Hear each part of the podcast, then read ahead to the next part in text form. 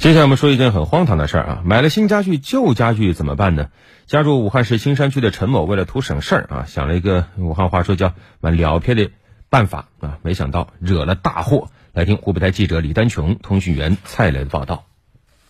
近日，武汉市青山区人民法院审理了一起高空抛物案，引发社会关注。二零二一年八月，腿脚不便的陈某为处理家中旧床，想了一个既省事又省钱的办法。他把旧床拆解成几部分，直接从五楼扔了下去。武汉市青山区人民法院刑事审判庭副庭长刘友介绍了当时的情况。当时他就把他那个床拆分成了三部分，分三次把他那个旧床就从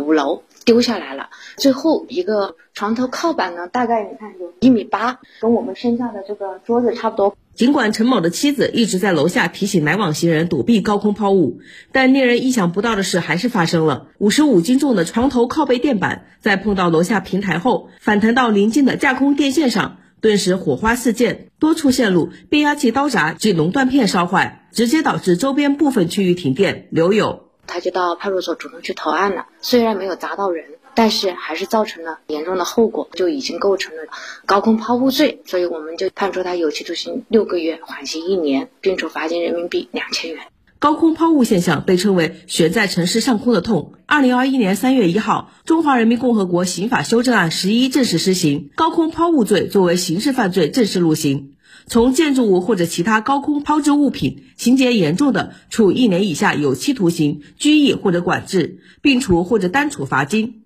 作为审理该案件的法官，刘友表示，对于自己随手一抛造成的严重后果，陈某事后非常后悔，但为时已晚。可以请人搬，也可以叫朋友搬，是吧？你不能通过这种图省事的方式把东西给丢下来。被判处刑罚以后，这对他自己的工作呀、家庭啊，以及他小孩呀，都会有影响。大家不要觉得高空抛物是一个小事情，现在已经是入刑了，砸到人，那有可能构成更严重的故意杀人、故意伤害、危害公共安全等更严重的罪名。那到时候后悔就为时晚矣了。嗯，真的是听得都让人心惊胆战。这些年我们节目当中报道过太多太多因为一时图省事、高空抛物造成的恶果和悲剧。在这我们要再次呼吁广大市民要懂法守法，养成文明的生活习惯，不要向窗外抛掷物品，不要在室外阳台或者窗台围栏上摆放物品。此外呢，咱们还要经常检查防盗窗、空调架等是否松动，并及时加固修复。如果说遇到他人高空抛物，也要及时劝阻或者立即报警，让我们共同营造安全和谐的社会环境。